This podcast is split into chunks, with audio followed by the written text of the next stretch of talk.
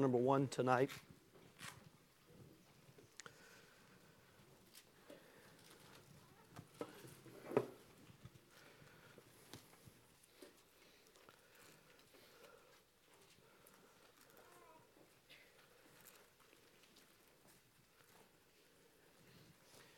This morning we spoke of why them, speaking of Zacharias and Elizabeth, why did God choose them to be the parents of John the Baptist, of the forerunner of the Lord Jesus Christ? And tonight we're going to look at why her. Why her? Why did God choose Mary? Tonight's message will be very similar uh, to this morning, but I want us to look here in Luke chapter number 1. And we're going to begin reading in verse number 26. Luke chapter number 1, verse number 26. And I'll say this again. We said it this morning, but it matters. Decisions matter, choices matter, life matters, faithfulness matters. Hey, young people, tonight, I, I, this is a message for all of us tonight, but we're speaking about a young lady who was probably, we don't know exactly, but was probably in her mid teenage years just a teenager. And by the way, that, that's a new word that our society and culture has come up with teenager. And in some ways, it's not necessarily a good word because in many ways we give that age group, we give them a pass. We give them like seven years to act foolish when we shouldn't. Well, they're teenagers. That's just who they are. The Bible doesn't say that there's a specific time period in our lives where we can be disobedient to parents and we can and I'm not saying our kids are like that. I'm not saying that tonight. I'm just I'm just giving you a little introduction tonight and I'm speaking to our young people and saying, look, this young lady that we're going to talk about tonight, she was your age. She was your age. Um, Brother Snow was telling us this morning that at Opry Mills, they have a sign uh, anyone under the age of 20, af- under the age of 20, 20, after 3 o'clock in the afternoon, cannot come in the mall unless they're accompanied by an adult. And Bradley was uh, Bradley Jenkins was standing there this morning when we were talking, and he goes, "Wow, that really speaks to how our maturity level has decreased. And it really does, doesn't it? Anyone 20 years and under, after 3 p.m., you can't come in the mall without uh, an adult or without adult supervision. Uh, this young lady, she bore the Lord Jesus Christ. She began to raise the Lord Jesus Christ in those what we would call teenage years. Why her? Why her? And by the way, teenagers tonight, young people tonight, why you? Because God can come along, and we'll see it again tonight. We're going to go back to it tonight. The eyes of the Lord run to and fro. He could come by your way even tonight and say, you know what, that's a young man I want to use. That's a young lady I want to use. That's a young man I want to be a, a, preacher or a missionary. That's a young man I just want to be a, a good, godly man in his local church. That's a young lady I want her to be a, a good, godly wife and a good, godly mother. And I want her to serve in her local church. I want her to be a pastor's wife. I want her to be a missionary's wife. Whatever the case would be, the Lord may come across you tonight. His eyes are ever looking, and they're running to and fro. Why her? Look what the Bible says. We'll begin in verse 26. And in the sixth month, six months after it come to Zacharias, so that means Elizabeth is six months along in her pregnancy with John the Baptist. And in the sixth month, the angel Gabriel was sent from God into a city of Galilee named Nazareth to a virgin spouse to a man whose name was Joseph of the house of David, and the virgin's name was Mary. Boy, verse number 28. Why her? And the angel came in unto her and said, Hail, thou that art highly favored. Thou that art highly favored. The Lord is with thee. Blessed art thou among women. Now, please don't misunderstand. We're, we're, not, we're not lifting up Mary tonight. We're not doing tonight what the Catholic Church does. They make her an object of worship. We are not doing that tonight. However, we are looking at the fact that this was a blessed and a special and a favored, the Bible says, young woman. Why was that the case? Let's continue on. I want to read down a little bit further if we could. And when she saw him, she was troubled at his saying, and cast in her mind what manner of salutation this should be. And the angel said unto her, Fear not, Mary, for thou hast found favor with God. And behold, thou shalt conceive in thy womb and bring forth a son, and shalt call his name Jesus. By the way, he told, um, uh, Joseph was told the exact same thing, wasn't he? You're going to name him Jesus. Why? Because he's going to save his people from their sin. He shall be great. That's kind of an understatement, isn't it? And I'm not saying the Bible is understating, but we understand that statement. He shall be great and shall be called the Son of the Highest. And the Lord God shall give unto him the throne of his father David. By the way, you remember what we saw about John the Baptist this morning? We read it real briefly at the end in verse number 76. It says, And thou, thou child, shalt be called the prophet of the highest. And here in verse number 32, it says, He shall be called the Son of the highest. And the Lord God shall give unto him the throne of his father David, and he shall reign over the house of Jacob forever and of his kingdom there shall be no end. Then said Mary unto the angel, We know, we know the question. How shall this be, seeing I know not a man? Mary had been chaste. Mary had been very careful about how she acted with young men. She had been, and we'll see it in a she had been very pure in how she interacted with other young men. And young men and young ladies tonight, you, you ought to have the same caution tonight. You, you, you ought to have the, the same consecration when it comes to how you interact with a young lady or a young man. We like it when the young men like young women and the young women like young men, but there's a time and a place and there's bounds and there's boundaries. The Bible says Verse 34 How shall this be, seeing I know not a man? And the angel answered and said unto her, The Holy Ghost shall come upon thee, and the power of the highest shall overshadow thee. By the way, let me back up just a second. The Bible says, the Apostle Paul says in the book of Corinthians that it's good for a man not to touch a woman. True? The Bible does say that. Outside of the bounds of marriage, outside of the marriage relationship, the Bible says, the Apostle Paul says, it is good for a man not to touch a woman. And that idea of touch is the touch that uh, arouses or sparks the fire, is the idea there. It's good for a man not to touch a woman. When God's eyes were running to and fro,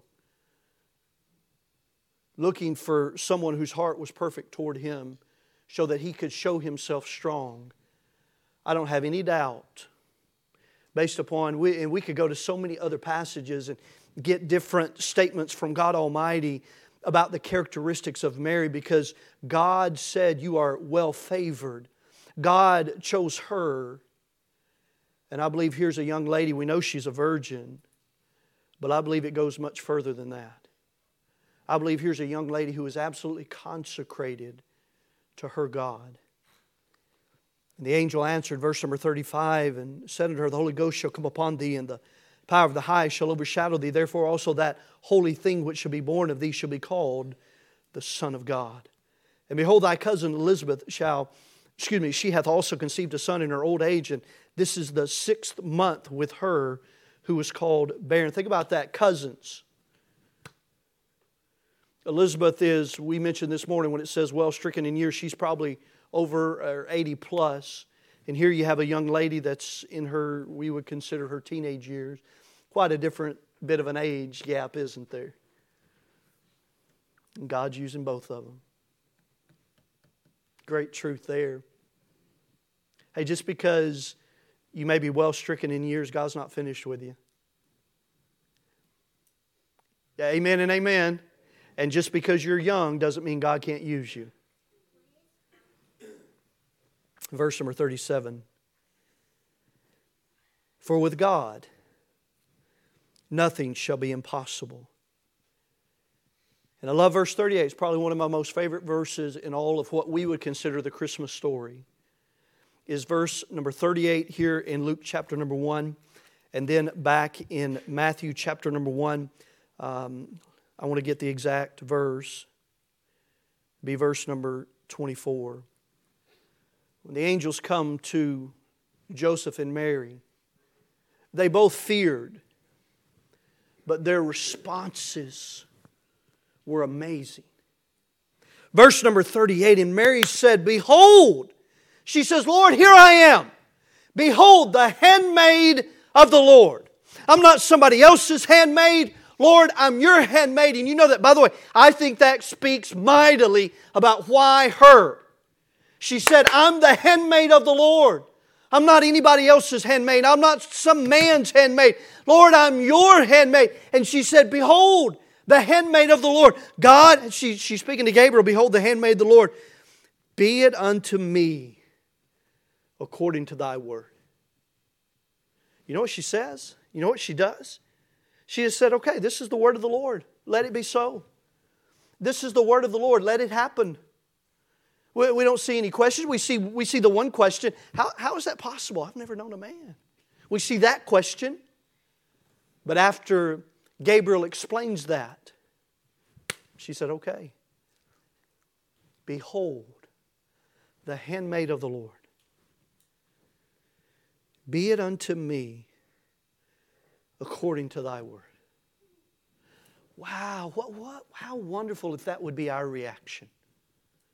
When the Lord would come to us with something and the Holy Spirit would prompt us with something, maybe a, an area of service or something we ought to do, and, and instead of a whole bunch of questions, be it unto me according to thy word. Lord, whatever you tell me to do, that's what I'm going to do. Take your Bibles and go back. Let's look at this verse again as we consider the question, why her? We considered the question this morning, why them? Why Zacharias? Why Elizabeth to be the parents of John the Baptist? We spoke about their commitment to the course. We spoke about their obedience to the ordinances there in the first part of Luke chapter number one. We spoke about their persistent prayer. And then we said that they were favored with the forerunner. Why them? Second Chronicles 16 and verse number 9. The Bible says, For the eyes of the Lord, again, context here, we're in the context of King Asa. Asa was a good king, but Asa made some bad decisions. He did not finish well. We didn't, we didn't read on down this morning, but in the next two verses, in verses 10 and 11, Asa gets so angry that he imprisons the, the seer, Hanani, that had come to him in verse number 7.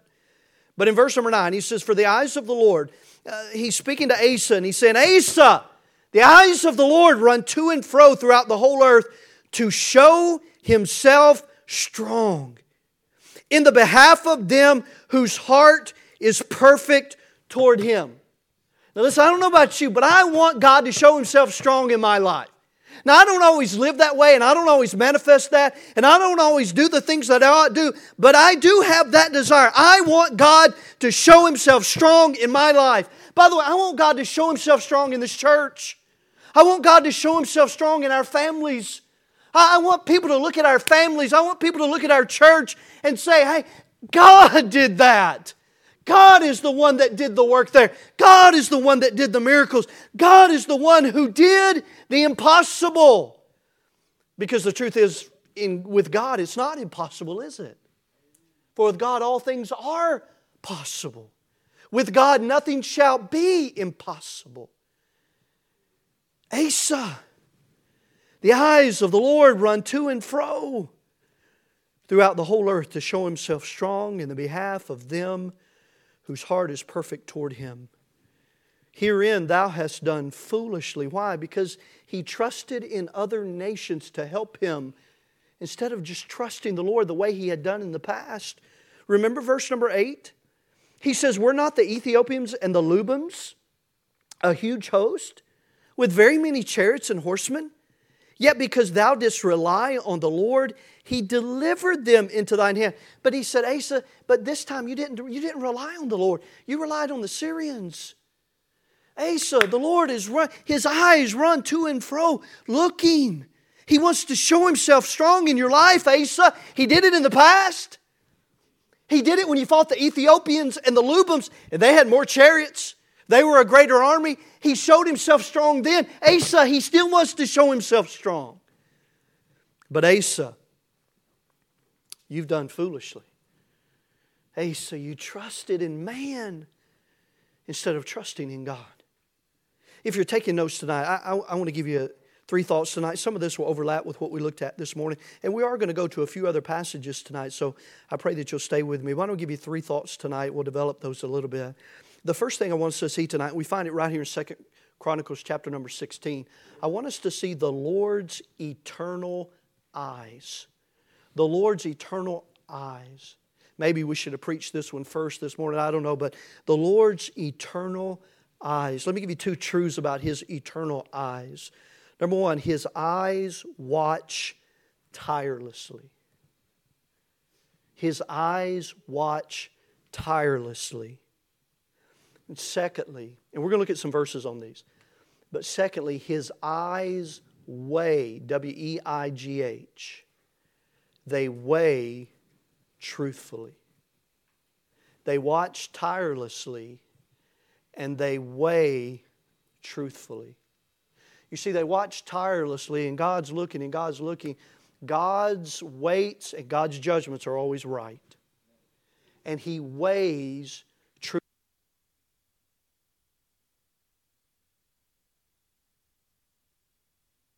And trying to do right and trying to obey and trying to be obedient to mom and dad and say, Well, I just don't really like Alex, so you know what? Even though it looks like he's doing okay, yeah, I'm not going to judge that way. I don't like Alex. God's not like that, is he? We are because we're flesh. But God's not like that. God always weighs and judges truthfully. Let's look at a few verses real quickly, if we could. Um, look at Proverbs chapter number 5. Would you go there? Proverbs chapter number 5. And we're going to look at a few here in the Old Testament. Proverbs chapter number 5. His eyes watch tirelessly. Proverbs chapter number 5. Proverbs 5 and verse number 21, we're speaking about the Lord's eternal eyes. For the eyes of the Lord run to and fro throughout the whole earth to show himself strong in the behalf of them whose heart is perfect toward him. Proverbs 5, verse 21. The Bible says, For the ways of man are what? Are before the eyes of the Lord and he pondereth all his goings. The ways of man are before the eyes of the Lord. Look, where we go, what we do while we're there, what we say while we're there, what we think about while we're there, God sees it. And God knows it. And the Bible says here in verse 21 and he pondereth all his goings. He thinks, you know what he's doing? He's going to weigh truthfully, is what he's going to do. He's going to watch tirelessly and he's going to weigh truthfully and he's watching. And by the way, this, this, these aren't statements to scare us. These are statements to make us think. And by the way, if, if you don't want, by the way, if you don't want mom and dad to see what you're doing, you don't want God to see what you're doing, do you? But, but here's the thing He does see.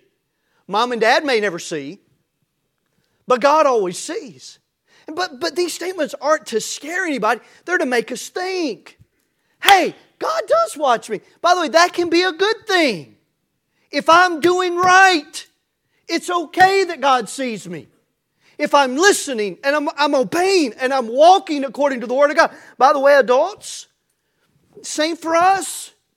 It ought to be scary. Hey, husband, if you don't want your wife to see, or wife, if you don't want your husband to see, maybe something you've been doing, you sure don't want God to see. But He does. He always does. And that can be good or bad. These statements are simply to, to challenge us and encourage us. Look, let's do right. Let's live right. By the way, why her? Why her? You know why her? We'll, I'm going to get ahead of myself because we'll get to it in point number two. But you know why her? Because her heart was perfect toward God. I mean, we, have already, I've already given you the answer. I gave it to you this morning. Because her heart was perfect toward God. Why her? Because her heart was perfect toward God. Why you? Because your heart's perfect toward God. Doesn't mean you're sinlessly perfect, but it means you are reverencing and obeying God and His Word. Why her? Why you? Why them? Number one, the Lord's eternal, excuse me, eternal eyes. His eyes watch tirelessly. Look a little bit further, if you would. Proverbs chapter number 15. Proverbs chapter number 15. His eyes watch tirelessly, and his eyes weigh truthfully. Proverbs chapter number 15. Look at verse number 3. We know, the, we, we, we know this, we probably know this chapter uh, for the very first verse. That's probably how we know it. Verse number 1 says, a soft answer turneth away wrath, but grievous words, excuse me, words stir up anger. The tongue of the wise useth knowledge aright, but the mouth of fools poureth out foolishness. Now, the context here is talking about the tongue. Now, really, I mean, we, we, could, we could pin verse number three on a lot of different things. We could pin it on, on anything that we do, not just our conversation and not just our tongue, but the context is he's speaking about our tongue. He said, The tongue of the wise useth knowledge aright, but the mouth of fools poureth out foolishness. And then verse number three, he says, The eyes of the Lord are what? In every place, beholding the evil and the good. The eyes of the Lord are in every place. The ears of the Lord are in every place. He hears when, when our tongue is, is salty and when it's sweet. Remember what James says? He says it shouldn't be both, it should be one or the other. But he knows when we have a soft answer or when we have a critical tongue. By the way, the tongue is that little member James talk about, talks about, isn't it? Ooh it gets us in trouble, doesn't it? And many times we don't want it to, but it just does. Because it's that little member. You know, the Bible talks there, it talks about, uh, it talks about the, the ship, how big it is, but it's controlled by the little helm. And it talks about the tongue. It talks about all those things that are controlled by a little bitty part. It talks about the bit in a horse's mouth and we can move the horse this way or that way just with a little bit. And it talks about the tongue, how it controls the whole body. And by the way, in that passage, it says it is set on fire of hell. It is set on fire of hell. You know, when our tongue says something that it ought not say and it sparks a fire, you know where that came from? It came from hell. Because it takes a work of the grace of God for us to speak that which is right. The Bible, when the Bible says that death and life are in the power of the tongue, it says death first. It doesn't say life. It doesn't say life and death. It says death and life are in the power of the tongue. I believe that's on purpose because naturally what comes out of our mouth is death. It takes a supernatural working of the grace of God for us to speak life. Because naturally it's death. Where does that come from? It comes from hell. It comes from and by the way, a fire is always looking for what? Oxygen. A fire to burn and increase, a flame to, to continue to increase. What's it always looking for? It's always looking for oxygen. The fire that is started with the tongue is always looking for oxygen. So, you know, the best thing to do is just close the mouth. Don't give it any oxygen. Actually, I guess we would be giving it carbon dioxide, would it? But, but cover it up. Don't give it any oxygen. It's always looking for oxygen to spread and to increase. Don't give it any. And he's speaking of the tongue here. And in verse number three, he says, The eyes of the Lord are in every place, beholding the evil and the good. Look, look, go back just a little bit, if you would, Psalm 34. Psalm 34.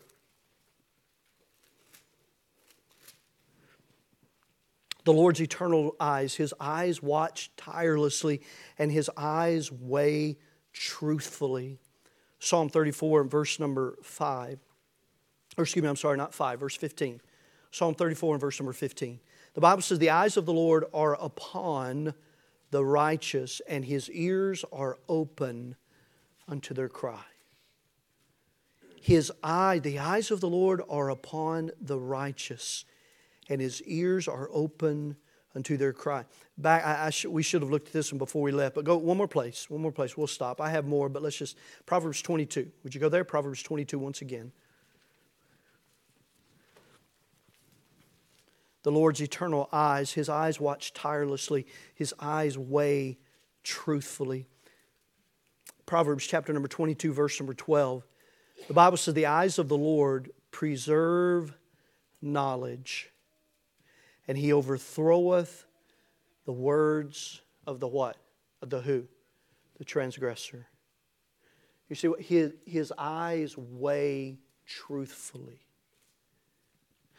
He's there with the righteous to preserve, but he's also there with the transgressor. His eyes weigh truthfully. Number one tonight, the Lord's eternal eyes. Number two, go back to Luke chapter 1 if you would. Number one, the Lord's eternal eyes. That's true for all of us tonight. He's running to and fro. The Lord's eyes run to and fro. He's looking. He's looking for the man, he's looking for the woman, he's looking for the young man, the young woman whose heart is perfect toward him. And when he finds him, what does he want to do? What do, what do we say in 2 Chronicles 16 9? What, what does he want to do? Let's grasp this verse now. What does he want to do? Show himself strong. He wants to show himself strong in the behalf of that individual whose heart is perfect toward him. He wants to show himself strong. Sometimes we get this idea, well, I got to be good, I got to be good, I got to be good, I got to be good, I got to do this and got to do this. And, and Pastor said I shouldn't do wrong and I shouldn't do wrong. And the Lord's watching, the Lord's watching, so I better do right because if the Lord sees, you know, the Lord's just going to pound. That's not even the point of the verse. I mean, it's part of it. He said, Asa, you did foolishly. But the point of the verse is that he wants to show himself strong. It's not that he's just, oh, I'm fixing to get. No, he wants to bless. He wants to show himself strong on behalf of that young man or that young lady or that man or that woman tonight whose heart is perfect toward him. Number one, the Lord's eternal eyes. Number two, Mary's humble heart. Why her? Because of her humble heart. Why her? Mary's humble heart. She had a heart of purity, she had a heart of perfection. A heart of perfection is a heart that fears and follows God. That's a heart of perfection. A heart that fears, a heart that follows, a heart that has faith. That's the perfect heart. A heart that fears, reverence, and obedience. We, we talked about it this morning. I need to go through it again. That fears and then follows. We said a divine fear will result in a devoted faith. A divine fear. When I have reverence and obedience for Him, it's going to increase my faith. Well, that's what the Bible tells us in Romans chapter 10. Faith cometh by hearing, and hearing by the Word of God. You want to increase your faith? Read more of the Word of God. Listen to more of the Word of God. Take in more of the Word of God.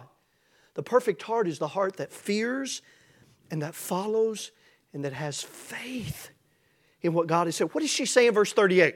What does she say again?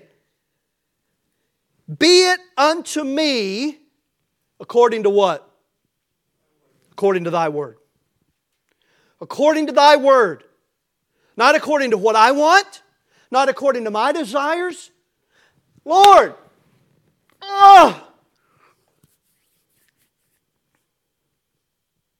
I'm already engaged to a man. Brother Caleb talked about that Friday night at the young adults get together. Lord, I'm already engaged to a man. What in the world is everybody going to think about this? Because during that engagement time in the Hebrew, and, and really, even as Brother Caleb said, it was almost as if they were, they were already married. But the husband would spend time. By the way, the Old Testament speaks about how the husband is supposed to take a year and get ready for his wife. He's supposed to build a house for her, he's supposed to get prepared for her but they don't have any interaction. What's everybody going to say?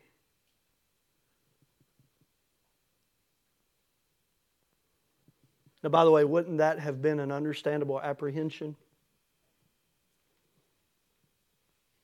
Wouldn't that have been a natural apprehension?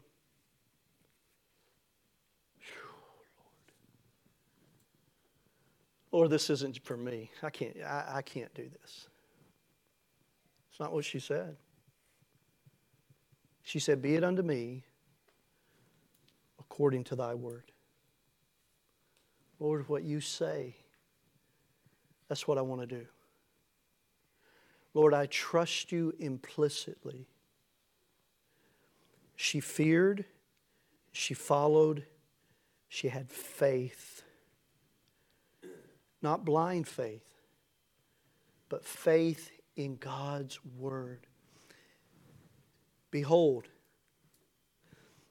by the way, I, I, believe, based on what she says in verse 38, when she calls herself the handmaid of the Lord, I believe she had manifested this faith many times before, even as a young lady.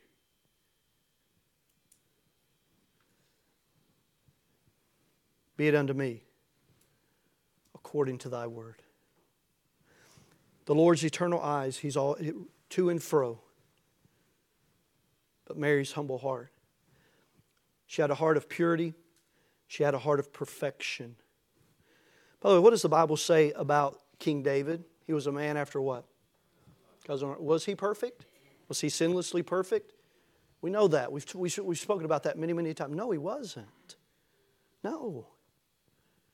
He had Uriah killed.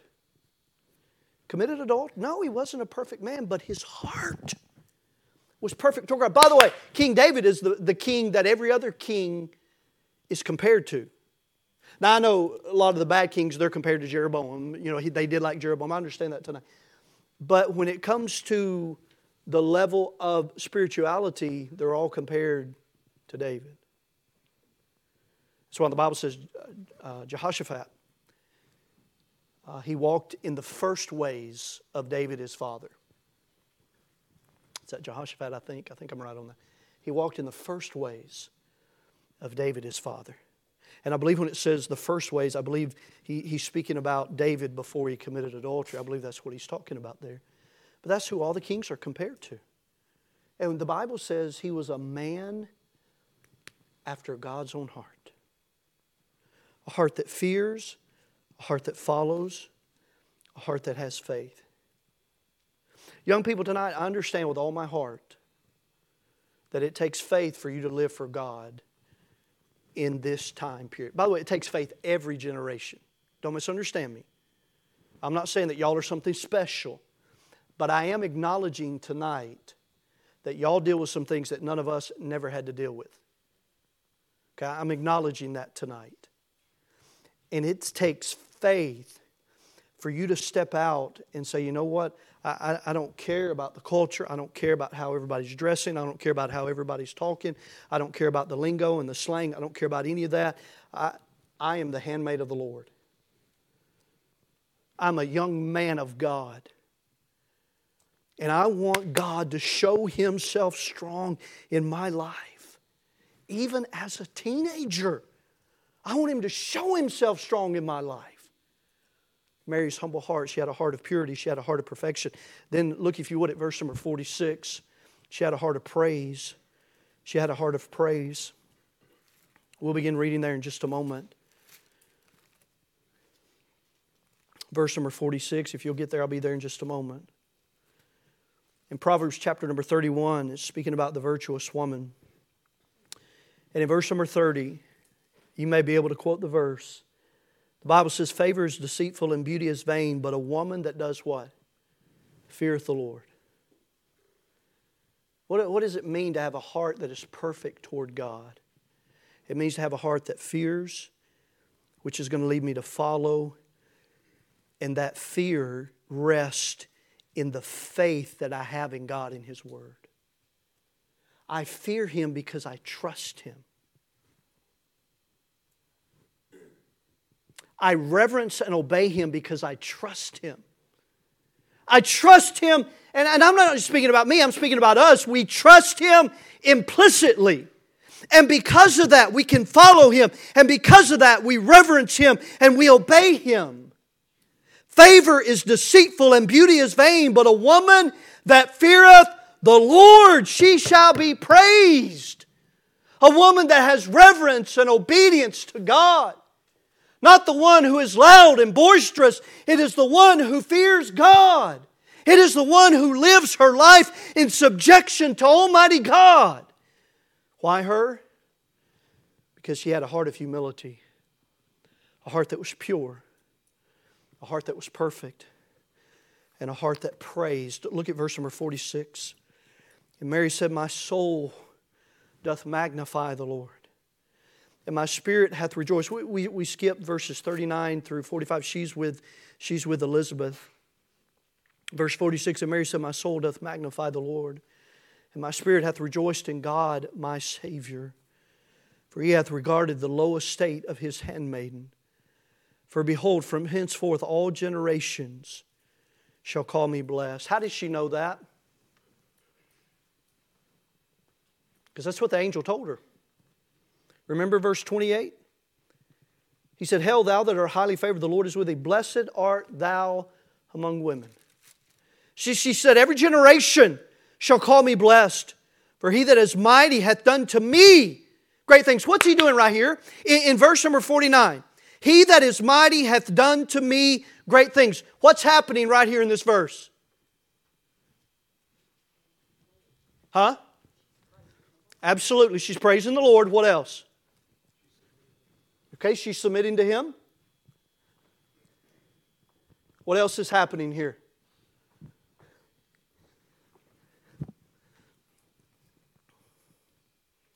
Verse 49. What's happening here? You know what's happening? Second Chronicles 16 9 is being borne out right here. He's showing himself strong. Do you, do you see that? For he that is what? For he that is mighty, the strong one, he that is mighty hath done to me what? Great things. We, we always look at the negative. Well, God, he, the Lord's eyes run to and fro. He watches tirelessly. He weighs truthfully. Oh, that's a bad thing. No. She says, the, the, the one that is mighty, he that is mighty hath done to me, not bad things. Now, by the way, if he has to judge, he has to judge, doesn't he? He is the judge of all the earth. But she said, He's done great things for me, and holy is his name, and his mercy is on them that fear him from generation to generation. Why her? Because she feared. She had a heart of obedience and reverence. And his mercy is on them. By, by the way, in, in, this, in this passage from 46 really to the end of the chapter, we see that word mercy five times. In his mercy is on them that fear him from generation to generation. He hath showed strength with his arm. There we go again, Second Chronicles 16 9. He hath scattered the proud in the imagination of their hearts. He hath put down the mighty from their seats and exalted them of what? Low degree. Nobody knows who I am. Nobody no, nobody cares, nobody knows who I am. I'm nobody, I'm nobody significant. We might make that statement sometimes. But oh, that doesn't matter to God, does it? Does it? No, that's who He uses. He uses men and women of low degree who will have faith in Him, who will fear Him. He hath showed strength with his arm. He hath scattered the proud in the imagination of their hearts and exalted, verse 52, and exalted them of low degree. He hath filled the hungry with good things, and the rich he hath sent empty away. He hath opened his servant Israel in remembrance, there's that word again, of his mercy as he spake to our fathers, to Abraham, and to his seed forever. And Mary abode with her, speaking of Elizabeth, about three months, and returned to her own house. Mary's humble heart. She had a heart of purity. She had a heart of perfection. She had a heart of praise. Why her? Because of her humble heart. She had faith. She feared. She followed. And then let me give you number three. Number one, the Lord's eternal eyes. Number two, Mary's humble heart. We've already seen it. But number three, the Lord's shown strength. The Lord's shown, S H O W N, strength. What did he do? He showed himself strong in the life of Mary. He showed himself strong. We already read it. We showed himself strong. He showed himself strong in the life of Mary. Why? Because she feared. What, what did she say in verse number 48? All generations are going to know that I'm blessed. Verse 49 For he that is mighty hath done to me great things. Verse 50 And his mercy is on them that fear him from generation to generation. He hath, there it is, he hath showed strength. He hath showed strength with his arm. He hath scattered the proud in the imagination of their hearts. The Lord's eternal eyes, they watch tirelessly, they weigh truthfully. That's, it, it can be a bad thing, but oh, the Lord wants it to be a good thing. The Lord wants to show himself strong. Number two, Mary's humble heart heart of purity, a heart of perfection, a heart of praise. Young people tonight, and by the way, little ones tonight, parents tonight, you ought to, you ought to encourage, you ought to help, you ought to train your children. Remember, we talked about this morning, we said that, that Zacharias and Elizabeth were trusted to train the forerunner the one who would proclaim the, the, the Christ, the Messiah. Behold, the Lamb of God, which taketh away the sin of the world. They were entrusted to train. Parents, tonight, you ought to desire for your kids to live pure lives. It bothers me, listen, it bothers me to the depths of who I am to hear parents make statements along the lines of, well, you know, you got to let your kids experience some things. Well, that, that hurts me. Because, by the way, I'm not a perfect parent, and you folks know that tonight. But that hurts me to my core. We don't have to let kids experience things that are going to give them and leave them scars for the rest of their lives. We don't have to do that. We shouldn't do that because we can encourage them and we can teach them and we can train them to live lives of purity to live lives that are wholly consecrated to God Almighty, even as a young person. Yeah, but boy, I want my kid to be cool and I, I want him to be the best athlete and I want him to be this and be that. Can I ask you, what does that even mean? What does it mean to be cool?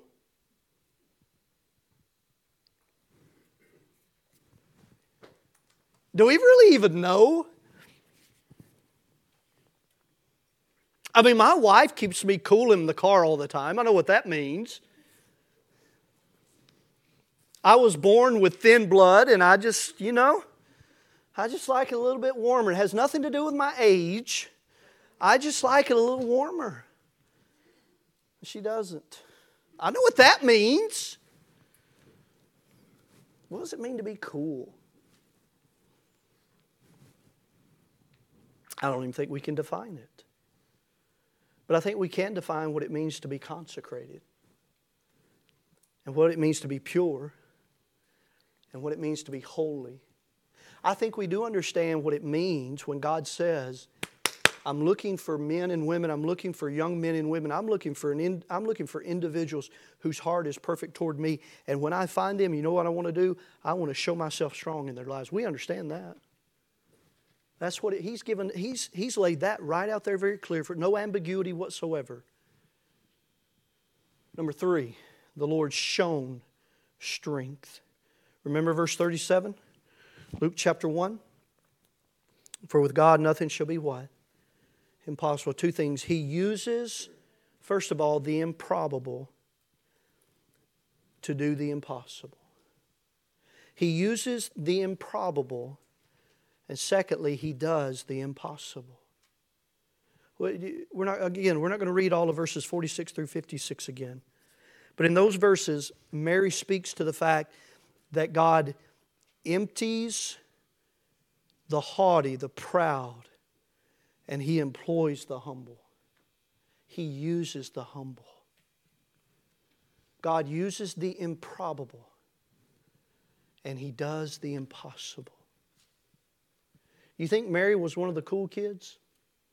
I don't think so. I don't think she cared. She said, Behold, the handmaid of the Lord.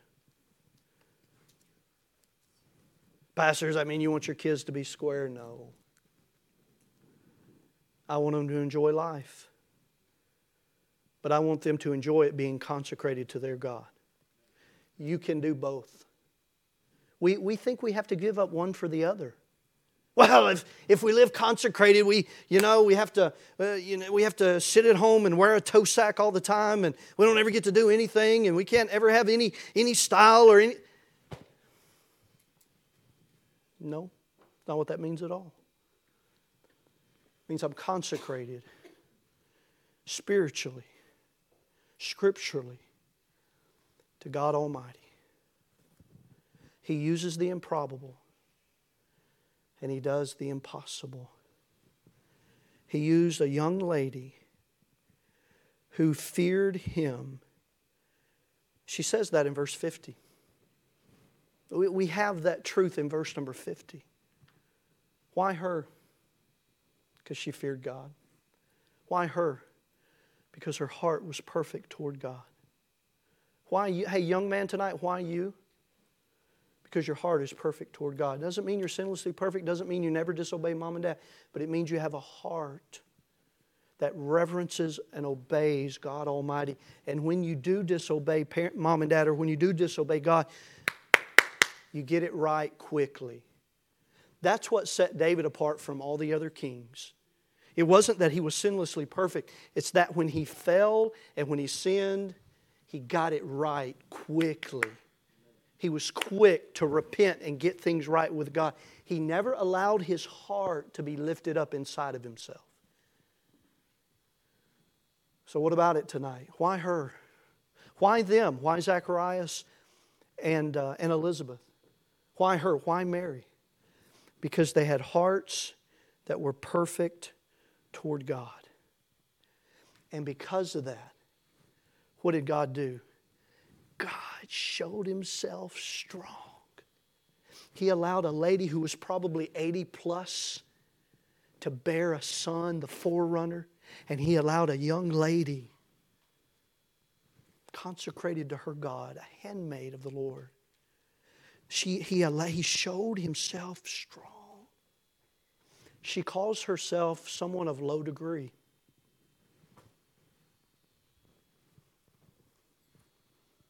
but the mighty God used her. Listen, you might say tonight, and you might get this in your mind tonight. I live in West Tennessee. I, I, I, live in the middle of cotton fields, and nobody knows who I am, and nobody cares. By the way, I don't think there's anything wrong living in the middle of cotton fields. I kind of tend to like it myself. Nothing wrong with that. Here's the truth God knows who you are because his eyes are eternal and they're running to and fro and they're looking for young men and young women whose heart, and by the way, not just young men and young women, men and women in general, boys and girls in general, whose hearts are perfect toward him. And it doesn't matter if anybody outside of West Tennessee knows who you are. Here's the truth one day they might. One day they might. Because God may take you to some great metropolis and He may use you to build a church. You don't build the church, He builds the church, but He may use you to do it.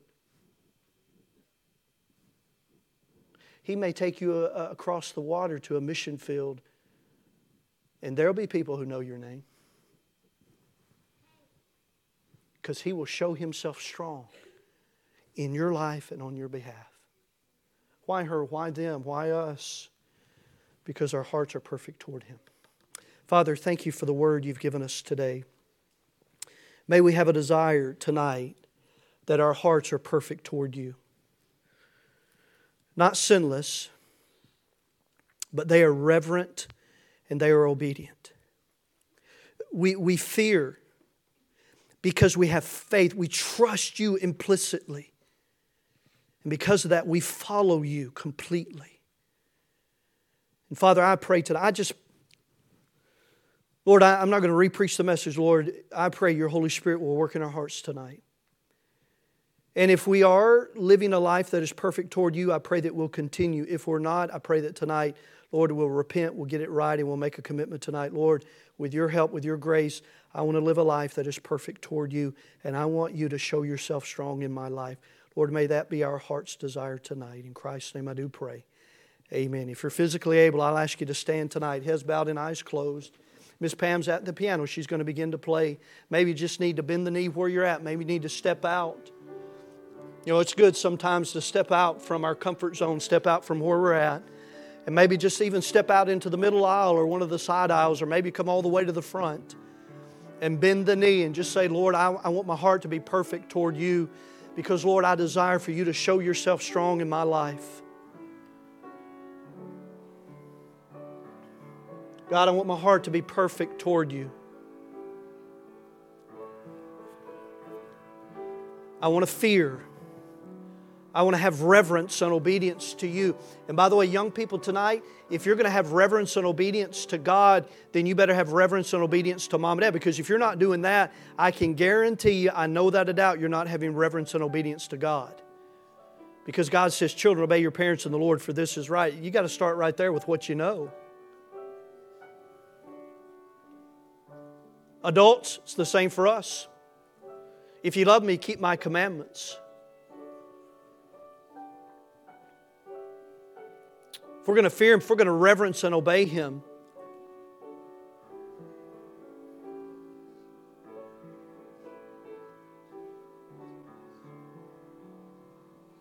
we ought to take an inventory maybe of our homes tonight. How do I treat my spouse? How do I treat my children? That'll be a good test of whether I'm having reverence and obedience for God.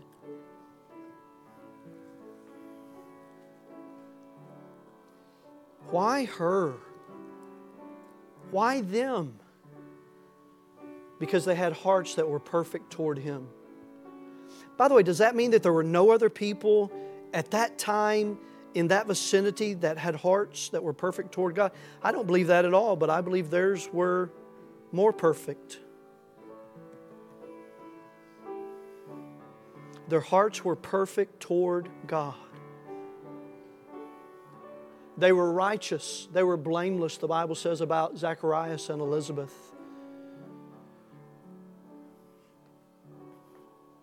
They were obedient to the ordinances and the commandments.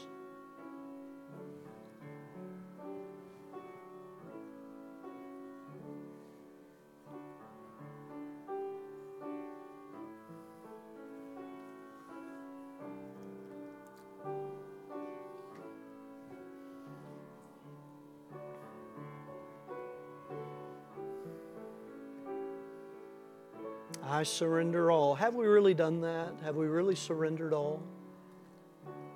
Pray that we have.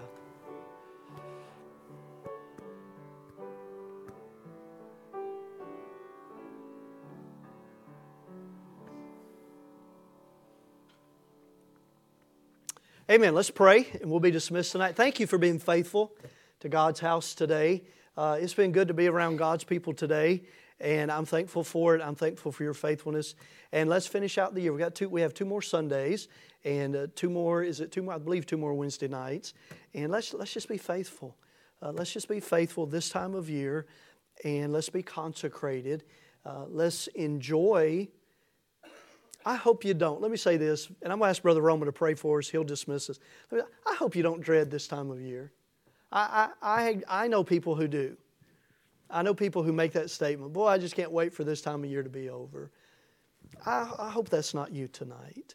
Now, if we get our priorities wrong, then we, we may have that mindset. But if we'll keep our priorities right, and if we'll keep our eyes fixed upon the Lord Jesus Christ, boy, we can, we can enjoy this time of year with, with such great joy and great anticipation, and I pray that we will hey, take, I, I hope you already have, but take some this week. I know some of. How many are going to be out shopping this week? How many have already done all your shopping online? by the way, I'm okay with that. I don't judge that. Take some of the little thank you tracks, the Christmas thank you tracks, and when you're shopping, just give someone a thank you track. Now, if you go to a restaurant, leave a good tip, uh, but give them a thank you track. It has the gospel laid out in there so well, so clearly.